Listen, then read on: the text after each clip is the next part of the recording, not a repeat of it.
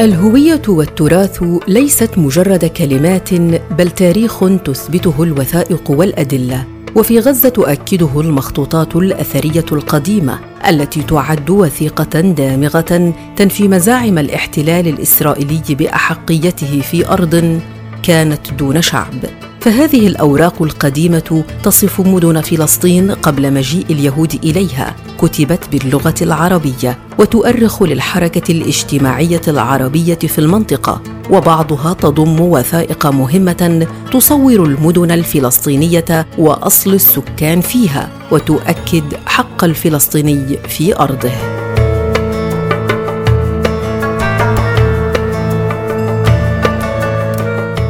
عناوين هذه المخطوطات توزعت على معظم العلوم. أعيد إحياؤها من جديد وبأيدي مختصين مهرة. بإشراف الدكتور عبد اللطيف أبو هاشم مدير دائرة المخطوطات والآثار بوزارة الأوقاف. في تجربة نوعية تميزت بمنتهى الدقة في إعادة ترميم هذه المخطوطات التي تمتد جذورها إلى القرون الإسلامية الأولى. وتضمها جنبات مكتبة الجامع العمري الكبير في مدينة غزة هاشم بفلسطين التي كانت حاضرة من حواضر العلم والثقافة منذ عدة قرون. آه، المخطوطات الموجودة لدينا هي مجموعة مخطوطات مكتبة الجامع العمري الكبير تم فهرستها ضمن كتاب آه، صدر عن مؤسسة الفرقان للتراث الإسلامي في لندن. وهنا يوجد لدينا حوالي 203 مخطوطات مخطوطات أصلية منها مجاميع ما بين كتاب كبير ورسالة صغيرة. وهذه المخطوطات يعني لها قيمة كبيرة جدا حيث أنها من مما أوقفه علماء فلسطين وجنوب فلسطين ومدينة غزة. والبعض منها هي مؤلفات لعلماء المدينة.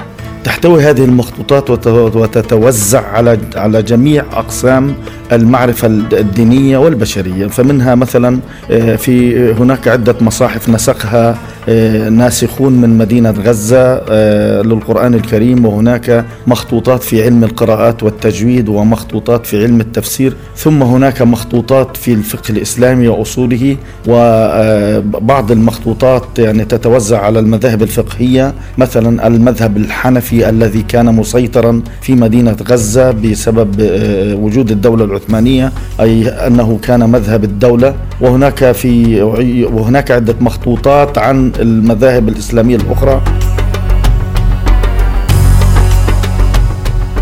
هناك مخطوطة آه، مهمة جدا على الرغم أنها يعني ديوان شعر لشاعر من, أبناء هذه المدينة وهو ابن زقاع الغزي. هذا المخطوط هو وثيقة آه، ضد التزوير الذي يمارس على القضية الفلسطينية. هذا وهذا المخطوط يثبت أننا كنا موجودون في هذه الأرض ولدينا حياة صاخبة وهذا المخطوط يوجد فيه جميع أسماء المدن والقرى بأسمائها القديمة من وديان وقرى ومدن وخرب إلى آخره وهو من أهم الوثائق التي تجسد الحق الفلسطيني وجذورنا في هذه البلاد. ما يقرب من 200 مخطوطة تاريخية انتقلت من العصور القديمة والوسطى والإسلامية واستقرت بمكتبة الجامع العمري الكبير أحد أعرق المساجد الأثرية في مدينة غزة.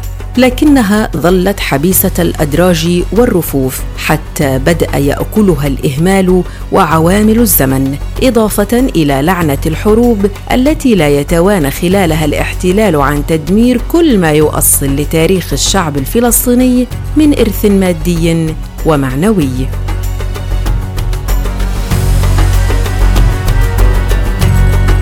المخطوطات بصراحة أنا كتبت عنها كانت بحالة يرثى لها بسبب الج... يعني عدم الإمكانيات الموجودة آه، عدم معرفة أهمية هذه المخطوطات كانت بحالة يرثى لها. ففي عدة أنواع لقضية آه، قبل أن نقوم بعملية الترميم يجب أن نقوم بعملية التشخيص. هناك مخطوطات من حشرة الأرض يعني آه، تجد فيها ثقوبا كثيرة. هناك مخطوطات من الحالة من حالة الحرارة يعني آه، تتأثر بالحرارة وبالرطوبة آه، وجدنا مثلا أوراق متكسرة حبر متفشي. أيضا هناك مخطوطات تخضع للحشرات الدقيقة التي لا ترى بالعين المجردة. كلها مرت عملية الترميم المرحلة الأولى والأهم في عملية الترميم هي مرحلة التنظيف. قضية الحروب آه، لها يعني أكبر دور في تبديد وتدمير التراث الثقافي إن كان يعني تراث ورقي أو تراث معماري. يعني في سنة 2014 تعرض المبنى مبنى دائرة المخطوطات حيث كنا آه، يعني في فوق يعني فوق مسجد العباس. من قوة الضربة آه، طارت بعض المخطوطات وأحضرناها وبعض المخطوطات تفسخت أوراقها وتفسخت آه، يعني أغلفتها وبعض الأشياء يعني آه، وبعض المخطوطات لاحظنا أن هناك آه، كمية كبيرة من الأتربة والحصو والأشياء التي تطايرت فقمنا بجمعها وهذا كان من أهم الأسباب التي الذي أدت إلى آه، الموافقة على المشروع حتى من نوع من الشفافية، يعني هذه المؤسسة طلبت منا على الجوجل إيرث أن نحدد المكان الذي كنا فيه حتى يتأكدوا من أننا قد تعرضنا للأخطار الحرب. مرت عملية الترميم الدقيقة والصعبة في أكثر من مرحلة، بدءًا من البحث عن ممول لهذا الحدث التاريخي الهام، وحتى انتقال المخطوطات عبر الزمن من مرحلة المخطوطات المصنوعة من جلد طبيعي ومكتوبة بأحبار من مواد طبيعية، إلى ترميمها وإعداد نسخ إلكترونية منها، وتخزينها حسب المعايير الدولية للحفاظ على عمر المخطوطات. كتبنا وراسلنا آه، الهيئات الدولية والمؤسسات التي تدعم مشاريع الحفاظ على التراث الذي يتعرض للأخطار والحروب. آه، آه، راسلنا يعني بواسطة الكلية الجامعية مع أخي المهندس الأستاذ منير الباز صندوق الأمير كلاوس والحمد لله من خلال إطلاعهم ومعرفتهم بمجموعة المخطوطات التي كانت موجودة وما زالت موجودة لدينا وعددها وأنها مخطوطات أصلية وأنها مخطوطات مهمة وأنها مخطوطات بحاجة شديدة جدا حتى يسمى بعلم الترميم إسعاف أولي. يعني خضعت لإسعاف أولي حتى تتم عملية ترميمها بطريقة جيدة جدا. في هناك شيء جوهري هم يعني يقوموا بتكثيف الأسئلة. ما هي هذه المخطوطات وقمنا يعني حيث أنني قدمت وصف دقيق جدا لهذه المخطوطات وتواريخها وتقارير كاملة عنها وكان هناك لجنة خبراء دوليين قاموا بالقراءة والمراجعة والرد علينا وكان ردهم إيجابي جدا على ان على أن هذه المخطوطات يعني تستأهل وتح يعني آه، وهي بحاجة ماسة إلى عملية الترميم. كان في الفترة الأولى الصندوق الأميري كلاوس في عملية التنظيف والتطهير. ثم بعدها آه، هناك يعني مؤسسة أخرى آه، المكتب مكتبة المتحف البريطاني والمكتبة ومتحف هيليوم في القدس. قاموا بالمشاركة وأكملوا مشروع الترميم إلى أن وصلنا إلى درجة كبيرة جدا. ثم كان هناك مشروع ثالث مع آه، الأستاذ داوود دحيدل في القدس بواسطة أيضا مؤسسة دولية وقمنا بعملية مهمة جدا جدا وهي عملية الحوسبة والأرشفة حيث أن هذه المخطوطات ربما يأتي في يوم من الأيام تتعرض غزة إلى الأخطار أو للحروب.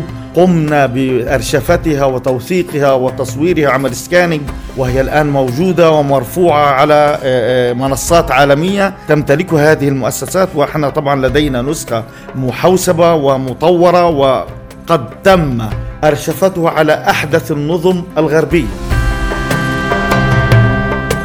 وكالعادة لا بد أن يغرس الحصار أنيابه في أي مشروع حتى مشروع إعادة ترميم هذه المخطوطات واجه الكثير من العقبات المالية والفنية بسبب الحصار. بصراحة كثير في حوالي 40% إعاقات أو أكثر. من المواد التي لم تصل ونضطر أحيانا أن نصبر فترة كبيرة جدا لأنها لم تصل إلى الآن من الخارج. يعني بعض مثلا كان من الممكن أن تصل لدينا أجهزة إلكترونية مطورة كان من الممكن أن تصل لدينا مجموعة من الأدوات التي تساعد في عملية التجديد والخياطة لأنه إحنا وصلنا إلى المرحلة الأخيرة من عملية الترميم وهي عملية التجديد. أن نرجع الكتاب إلى إلى يعني غلافه الأصلي اللي تتجسد فيه آه، آه، كل فنون الزخرفة وفنون التجديد آه، التي تخدم المخطوط والكتاب العربي الإسلامي. فكثير من المواد نعاني من نقصان شديد وحاولنا وتغلبنا لكن أدت إلى إعاقة عملية الترميم أحيانا سنة أو أقل أو أكثر. أضيف إلى إنجاز ترميم هذه المخطوطات وحوسبتها فهرستها أيضا في مؤلف للدكتور أبو هاشم حمل عنوان فهرس مخطوطات المسجد العمري ليسهل على الباحثين معرفة تفاصيل المخطوطات وهو إنجاز استحق الفوز مؤخرا بجائزة إكرم العالمية للممارسات الجيدة في حفظ وحماية التراث الثقافي في المنطقة العربية. فارس المخطوطات هذا له قصة يعني أي مؤسسة يجب أن يكون هناك كتالوج أو فهرس يعرف. يعني أنا لما أي واحد يريد أن يتعرف على مقتنيات ومجموعات مكتبة الجامع العمري الكبير آه، لا يعني آه، لا, لا يمكن أن أقوم بإطلاعه بخلال مثلا دقائق ولكنني حينما أقدم له هذا الفهرس هو سيتعرف على جميع المخطوطات الموجودة في المكتبة ثم أنني يعني قد اتبعت منهجا علميا في عملية الفهرسه بدقة شديدة جدا. قمت بتصنيف المخطوطات إلى مواضيع آه، إلى كل كل موضوع موضوع تنتمي إليه المخطوطة. تحدثت عن مؤلف المخطوطة وتحدثت عن المخطوطة وأهم أهميتها وعدد أوراقها وتاريخ تأليفها وتاريخ نسخها. في كل مخطوط وهذا ما أفاد مع عملية الترميم تحدثت عن الحالة ال- ال- التي يتعرض لها المخطوط. حالته من حيث الأرضة من حيث الورق من حيث الحبر من حيث التجديد يعني كان كل مخطوط عليه يعني في هناك دراسة مفصلة عنه. الجائزة هي مؤسسة إيكروم في الشارقة هذه مؤسسة دولية. آه، يعني آه، وظيفتها هي العناية بالتراث الذي يتعرض للدمار والحروب وهي تكافئ من يقوم بإنقاذ هذا التراث. وكانت الجائزة هي يعني آه، مقدمة لأننا قمنا بإنقاذ آه، التراث العربي الإسلامي المتجسد في المخطوطات العربية الموجودة في مكتبة الجامع العمر الكبير وهم قد اطلعوا على الوسائل والمبادئ أيضا قمنا بتكريسها أثناء عملية المحافظة وعملية الإنقاذ وعملية الترميم. أيضا هم اطلعوا على آه، فهرس المخطوطات وما قمنا من بحث آه، يعني ودراسة لهذه المخطوطات وقدمنا عنها معلومات كافية جدا لكل من يريد أن يحصل على هذه المخطوطات أو يريد أن يتعرف عليها. ورغم أن هذه المخطوطات الأثرية بقيمتها العلمية والتاريخية حظيت بفرصة ترميمها وإنقاذها لكن يظل هناك المزيد من الإرث المادي والمعنوي بحاجة للاهتمام ليبقى سيفا يواجه كل ممارسات الاحتلال التهويدية التي تتعمد نزع الهوية الفلسطينية وطمس معالمها التاريخية.